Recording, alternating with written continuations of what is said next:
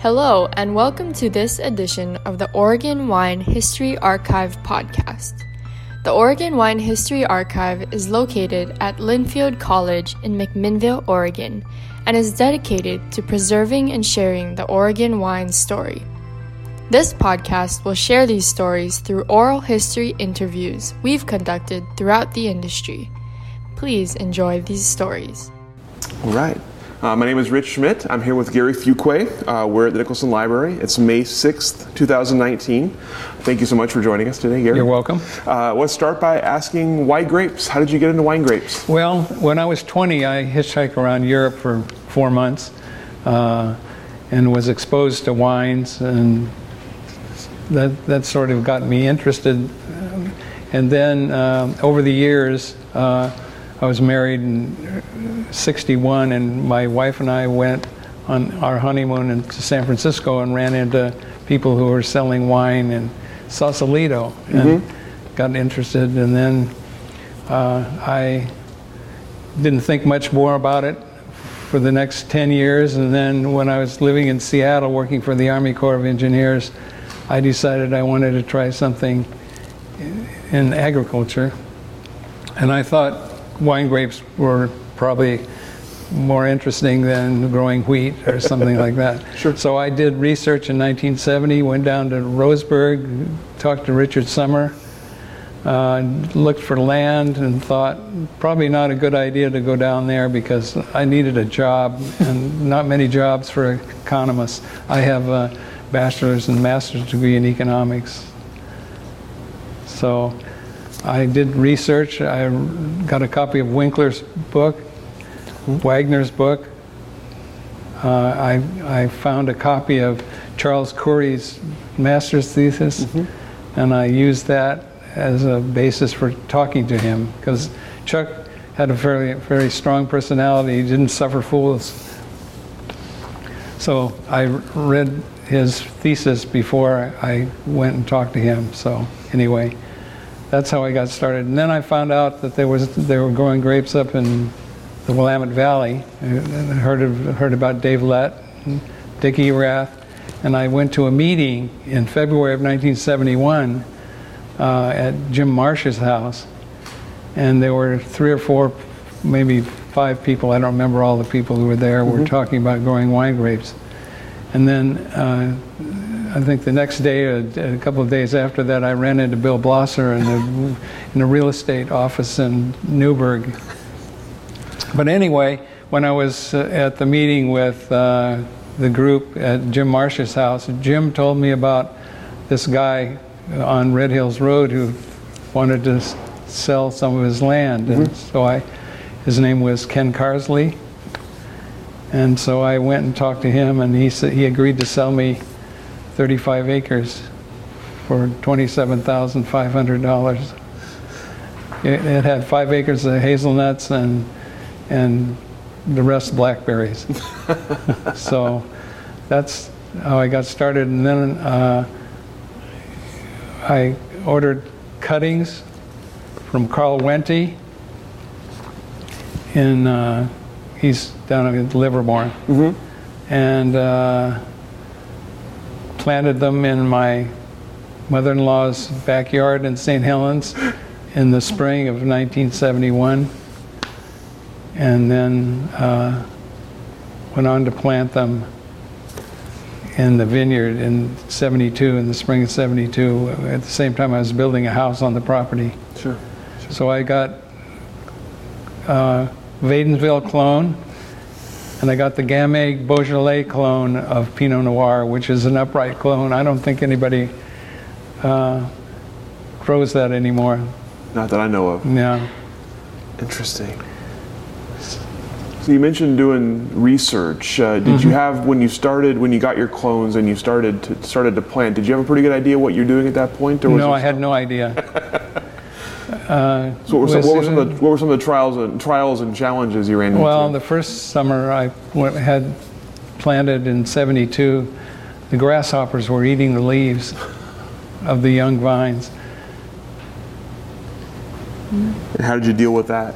Uh, not, I didn't do anything. They survived.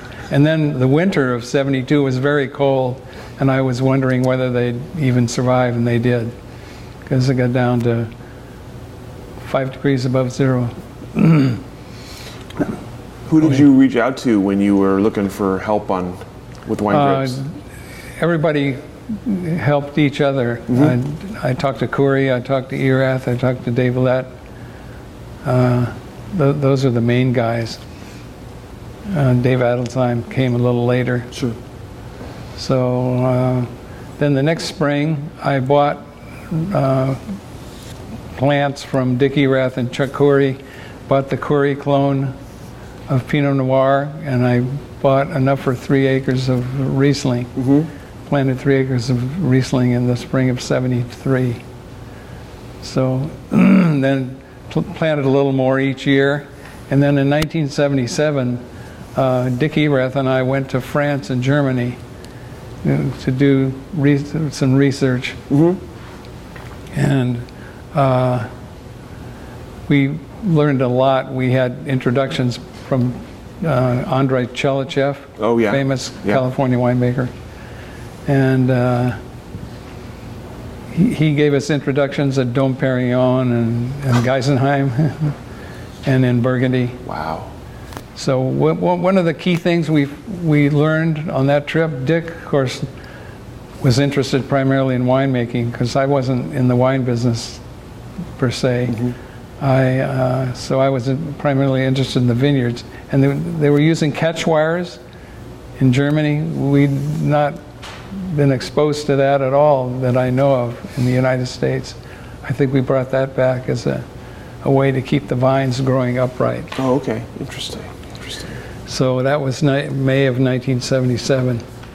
Then in 78, I had, I decided I wanted to try the wine business. So I had uh, Sokol make a barrel of Chardonnay from grapes off of my vineyard. I had a, I had a one acre of Chardonnay, the 108 clone, which is primarily a California clone, and uh, ripens really late. So that was the, my introduction to, to the wine business. And, but I decided I had a full-time job to do. I, I was working for, at the time, Bonneville Power Administration. So I did that for one year, and then I, I sold the, the, the wine back to them. After I bought a barrel and I bought some winemaking equipment. Sure. And uh, Sure. I was making wine for fun along the way, but not commercially. So, and then during the 80s, uh, I hooked up with Argyle, and they leased my vineyard for several years in the in the mid to late 80s. They did all the farm work and because I was doing it all initially and a full-time job and three kids and too crazy and commuting to Portland and back was a little more than I could stand for the t- at the time so I, I hooked up with the Argyle. Sure. and uh, they ran the vineyard until 1990 when phylloxera was discovered on my vineyard just behind my house. Was the first one i think i, I was the beneficiary of, of the first phylloxera discovery you patient zero there. yeah So, what was the reaction when that happened? Uh, dismay. yeah. We knew it was going to happen. We didn't know when. You, you plant on own roots without rootstock, you're going to you're going to suffer the consequences. If you, I don't, I have no idea where the phylloxera came from, but you know, people come up from California and if they had mud on their boots, walked in the vineyard, Sure. it starts.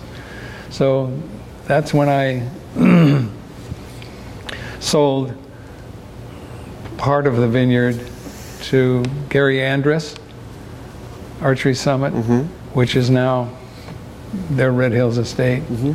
So in 1990, I sold, or 93 actually, 1993, I sold 25 acres to them, and Alan Holstein had 10 which he got through my divorce.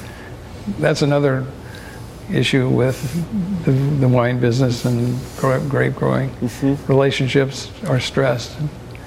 Anyway, uh, and my dad bought 10 acres in 75 right next to me, so I had, so we planted his. So when, when I sold the 25 to Andrus and the 10 to Alan Holstein, I still had 10 left, and we started planting.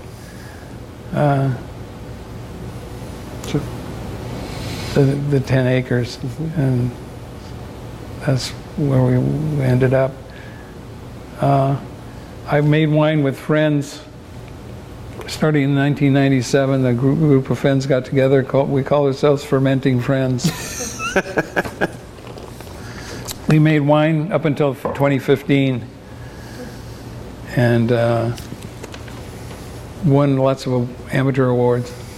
So, and then I so discovered phylloxera on the, the last 10 acres I had. Ugh. So I started replanting that. Although I, I had planted on rootstock a part of it, I planted uh, Pinot Noir 115 clone, and then I then I planted three acres of uh, Pinot Blanc and three acres of Pinot Gris. Over the years, I I'd also on the original property I'd planted Pinot Gris. How did you decide what you wanted to plant and when? Uh, just talking to people, and whoever who's going to buy my grapes. You talk to whoever is going to. sure. And the, the last ten years, I sold to Erath, and he ran my vineyard. So So you mentioned, uh, like you said, kind of uh, starting out with uh, some some reading and some kind of talking Right. with people. You also took classes at UC Davis. Is that? I've taken classes at Davis. Yeah, So tell me about that kind of process and how that benefited your your, Well, your process. I, I took both winemaking and um, vineyard classes, but primarily winemaking. Davis focuses on California, so most of the vineyard in, uh, curriculum that they teach is primarily associated with California. Sure. And of course, d- during the early years, Oregon State started to have a program. Uh, Dr. Wang, I think was his name, at at University or at Oregon State University. Uh, so, in Barney Watson, uh, at Chemeketa, and so they started to end up with started with programs at the universities that focus more on growing grapes in the Northwest or, uh, or Willamette Valley in any case. Sure. Sure. So, yeah, the Davis courses I took were primarily winemaking.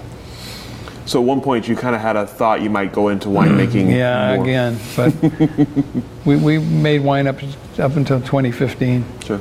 Sure. Uh, so what was your? How would you describe your grape grape growing philosophy and, and how it sort of developed over the years? What were you hoping your grapes would be when you when they were done? Well, I was interested in the farming aspect of it primarily, and and from an economic standpoint, growing grapes that I could sell. The only at one there was only one year, 1984, that I had uh, was a very cold year, and that's the only time I grew grapes that I didn't get paid for.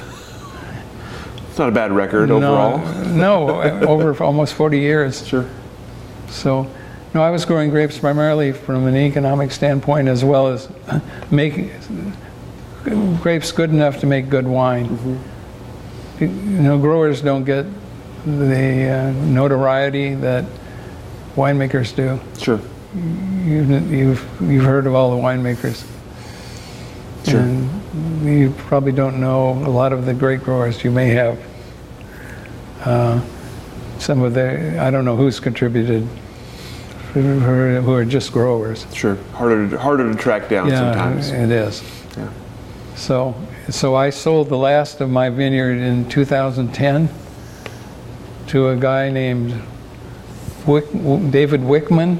He's a he was at the time uh, executive VP at United Health in Minneapolis. I've never met the guy, Just bought your grapes. Or your well, you bought the vineyard, bought the house. I built another house. I built a house on the last 10 acres in 2002. My vineyard, it was my uh, Italian villa. I, I, I tried to make it like a, Italian stucco slate house or Sure. uh, red red roof house. Sounds pretty amazing. Yeah, it was. it's still there. but I drive up there every once in a while and look at it. Sure, sure. So You mentioned uh, the kind of difference between winemakers and grape growers in terms of notoriety. Uh, how did you develop those relationships for who was going to buy your grapes and, and kind of make them a long-lasting, profitable relationship. You know, the in the beginning, Oregon winemakers are like one big family. I mean, they really are. You could go to anybody and ask them any question. And we had organizations. We had meetings at the Tigard Firehouse. You, you probably heard about that. and uh, I, I did vineyard economics and made presentations at, at ag shows. So there's a camaraderie that comes with the business. I don't know about it now, but with 700 wineries in Oregon. Sure. So anyway,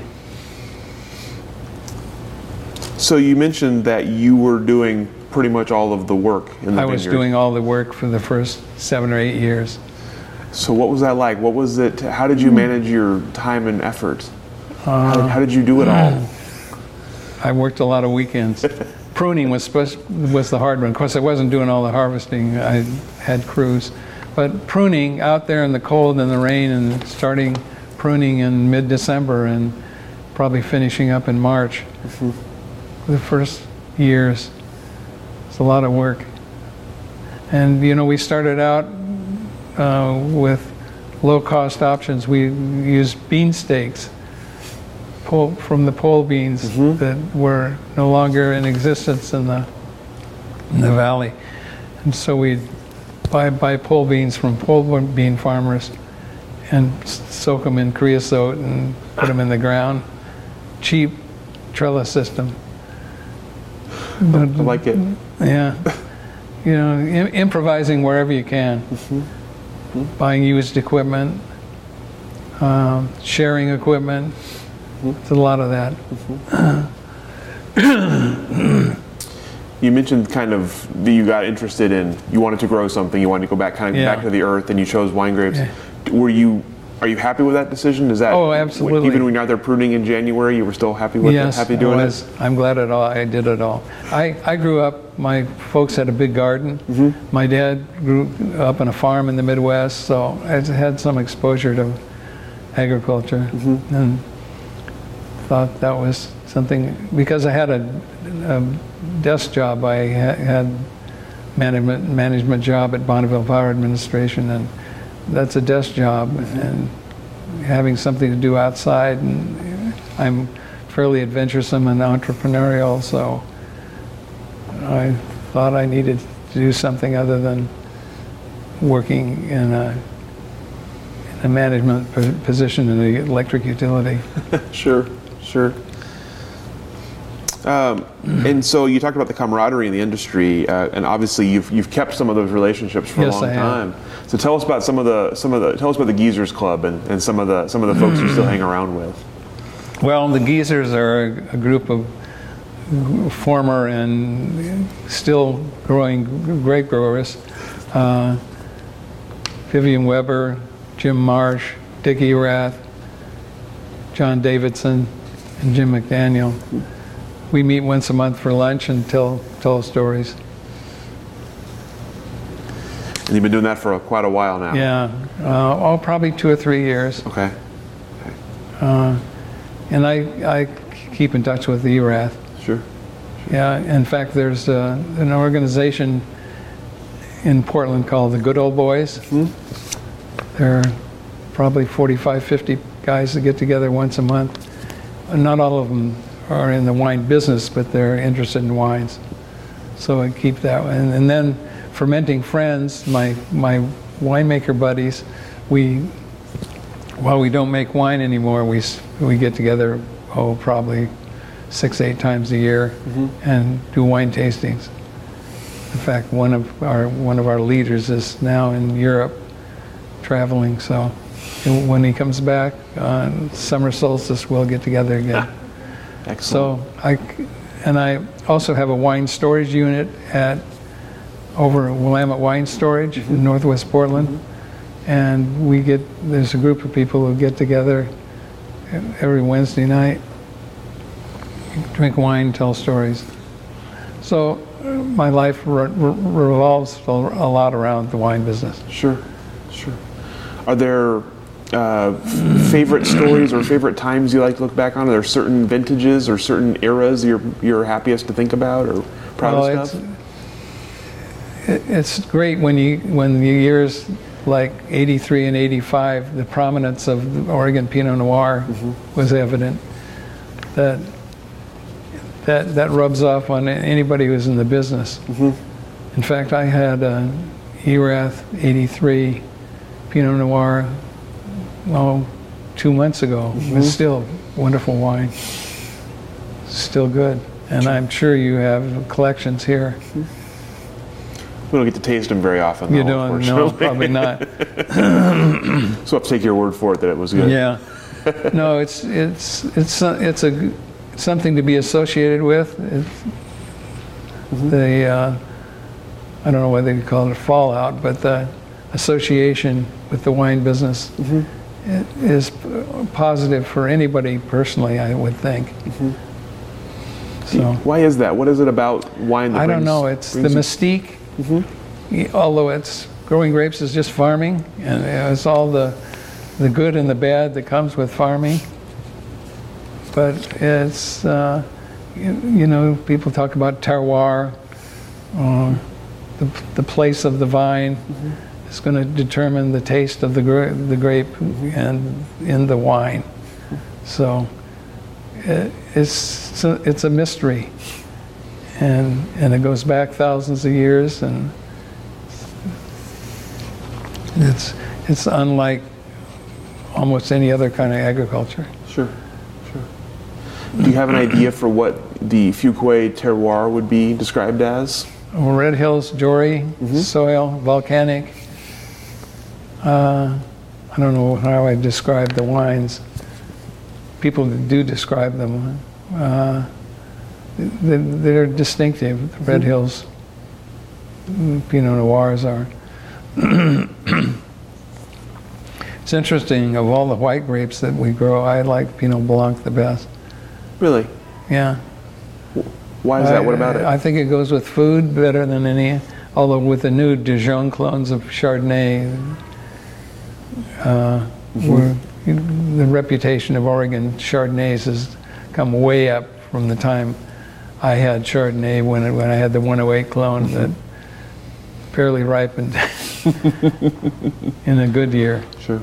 Yeah, the other thing that's changed is warming. I mean, a lot more vintages are, I would call,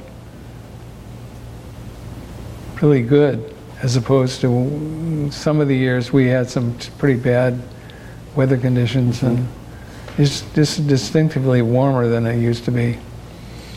I mean, just look at today. It's, it's early May and it's 80 and it's supposed to be 90 over the weekend. Yeah.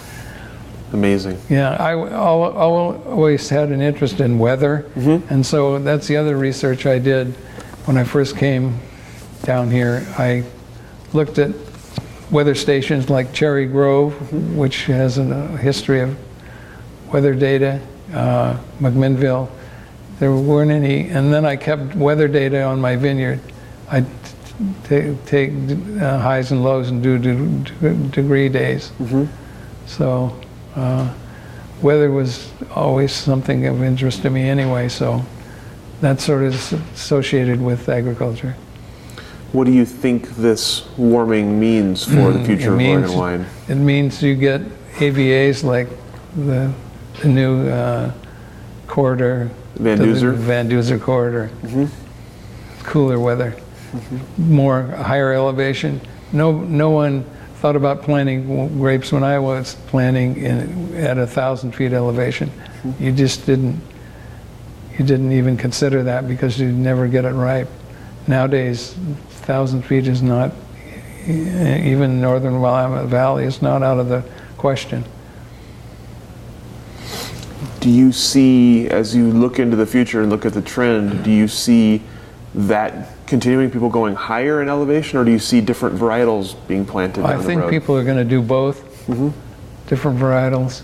Uh, people are already planting Tempranillo up here, which is is pretty unusual. I, I would have thought Tempranillo, you kidding? That's Rioja Sure. in Spain. And so uh, you can plant North Slope now. You can, and, and ripen Pinot Noir. Uh, I don't think anybody's planting cab. I had I had two rows of cab on my place just for fun of it. In fact, I had a phenologic study that Oregon State gave me. Uh, there were, I think, five vines of about 15 different varieties. Oh my goodness. That, that's back in the 70s. They were trying to determine what would get ripe up here. Like they even put in a, a Tannat, which only ripens in places like Hungary. Did your cab ever ripen? Did you ever get hmm. cab to ripen? Yeah, I did some years. I had it in a little bowl below my house. Okay. Yeah, if you if, if you kept the crop low in the good years, you could get it ripe. I I made some cab. It probably wasn't wonderful, but it was just enough for home use. Sure, sure. So I want to talk about the kind of the early days of the industry, since you were you were there Yeah, really mhm. early on. Um, what what was it like when you got into the when you started meeting people and you started discovering this little n- kind of nook of grape growers up here? What was the industry like in the early days? It was again very supportive, and it was very social. I mean, we had social a lot of social events, dinners, uh, organizational meetings, which became as much pr- pr- uh, you know industry associated as it is was uh, social. So. Uh, you know, it was just a bunch of friendships. What about customers? Were you were people able to find customers to buy yeah, wine? y- Yeah, well, I, I never had a, any trouble selling grapes, so What about people trying to sell wine? uh, I think it, it was hard in the, initially because there's no reputation. I, think nowadays there's so many wineries, I'm not, I'm not sure how all of them do it. It- It's pretty difficult, I would think, to be mm-hmm. one of 700 and finding a, a niche mm-hmm. market. So, So what were some of the were there were there notable like moments or changes that you that you noticed as you were growing grapes? Was there were there times when the industry felt like it was taking a giant step forward or something notable was no, happening? we- I, I think it was it was sort of cyclical, al- almost depending on the weather years, de- depending on you know w- what kind of weather you had would determine what kind of wine you could make, mm-hmm. and then you got accolades for good years and not so much for years that were not good. And of course, you had a lot of people who hadn't much winemaking experience. Mm-hmm. You didn't have a lot of uh, Davis graduates. You didn't have Chemeketa people graduating. You didn't have Oregon State people graduating, or Sure. Fresno State uh, has a wine program mm-hmm. too. Mm-hmm. So, uh, as the skills of the winemakers improved and the technology improved, uh, the wine was better made. You didn't get have some wines that, you know, one one wine out of with the name Oregon on it, which turned out to be bad, tainted the entire industry, and you, so you had to be careful if you got rated poorly and and then reflected back on everybody else. Sure. and the industry realized that very early on. yeah, that, I was gonna think problem. I think so. Yeah. Um, tell me about the. Uh, was there a, a, a moment at which you thought that the Oregon wine was going to be something? Because when you started, it really it really wasn't much of anything. It was a few people making Yeah. gr- making wine. Was there a point at which you thought that it was had arrived as an industry or had arrived as a success? Uh, after the 83 and 85 vintages so, were the key vintages. so that's when it started to get kind of a, Yeah, a reputation. uh, Which is 15 years after I planted. Or not 15, but close to that. Mm-hmm. And what happened in the aftermath of that? Like, was it national recognition, Yeah, international? it was, was some national, some international. You know, Let's, 19, I think it's 1975 South Block or whatever, Mm-hmm. was one of the, in the competition with the Burgundies, Mm-hmm. was a defining moment. And then 83 and 85, I think, were defining moments. So we talked a little bit about the, sort of the, the future of the industry in terms of weather, but what else do you see when you look at the future of Oregon wine? What do you what do you see on the horizon? So, well, it's almost, I, I was noting recently that the brewery industry is sort of overdeveloped. And Bridgeport's out going out of business, and Widmer's closing down. And I'm wondering how all these new wineries can make it. Uh, in other words, you got to really expand the market. Take care of this, although there's a lot of new money, huge money that doesn't, maybe they don't care if they make make a profit or not. You know, Coppola's up here now, and and uh, and the people and Jadot, and of course Drouhin's been here a long time.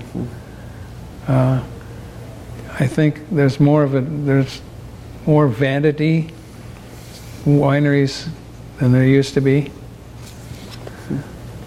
Uh, people who have a lot of money are interested in wines and Sure. Uh, are buying wineries or starting wineries, uh, which is different from when we started. Totally different. Sure. When it was a cottage industry. So, From your, from your specific perspective as a grape grower, especially as a farmer, especially, are there challenges you see from that in that part of the industry? Are, is there something you that you worry about as you look at grape growing specifically in the future here in Oregon? well, with any monoculture, you have to be concerned uh, that you, you know, if you if you take an area and completely cover it with grapevines, what what are the diseases or pests that are going to give you a problem you- that you don't know about that can just pop up. And of course, we always fought the bird problem. In fact, I bought a little motorbike and ran up and down rows in my motorbike to keep the birds out because I didn't use netting. Uh, birds are always a pest, but what's interesting nowadays is uh, because harvests are a lot earlier than they, they used to be, the birds from Canada don't come down until the weather turns, so the harvest is basically over before. It used to be birds were a real problem. I don't think the last few years have been a problem at all. Interesting. Interesting. Yeah. So you mentioned monoculture and not and not and sa- sort of a saturation. So what what is how does Oregon avoid that problem? Is it is it purely diversification of crops or some diversification, but for one thing, it doesn't, every, all the wine grapes are planted on hillsides, or almost all of them. Mm-hmm. And there's a lot of forest area, and there's a lot of slopes that aren't conducive to growing wine grapes. So in, in many ways, monoculture would be more difficult to, to maintain in the, in the Dundee Hills or in the Eola Hills, or I mean, simply because of the terrain mm-hmm. Because all of the sites on the, on the hills are not conducive to growing wine grapes. So uh, there's some protection from that, I th- from monoculture from that. Simply you can't, you, you're planting within fir trees and hazelnut orchards and so you, you have a diverse agriculture. Sure.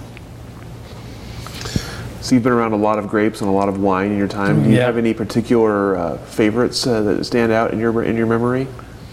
Either favorite, you mentioned favorite vintages. Yeah, so yeah, is there a the favorite favorite- favorite gr- or favorite maker or favorite uh, Oh, uh, I like Colene Clemens. I like Bergstrom.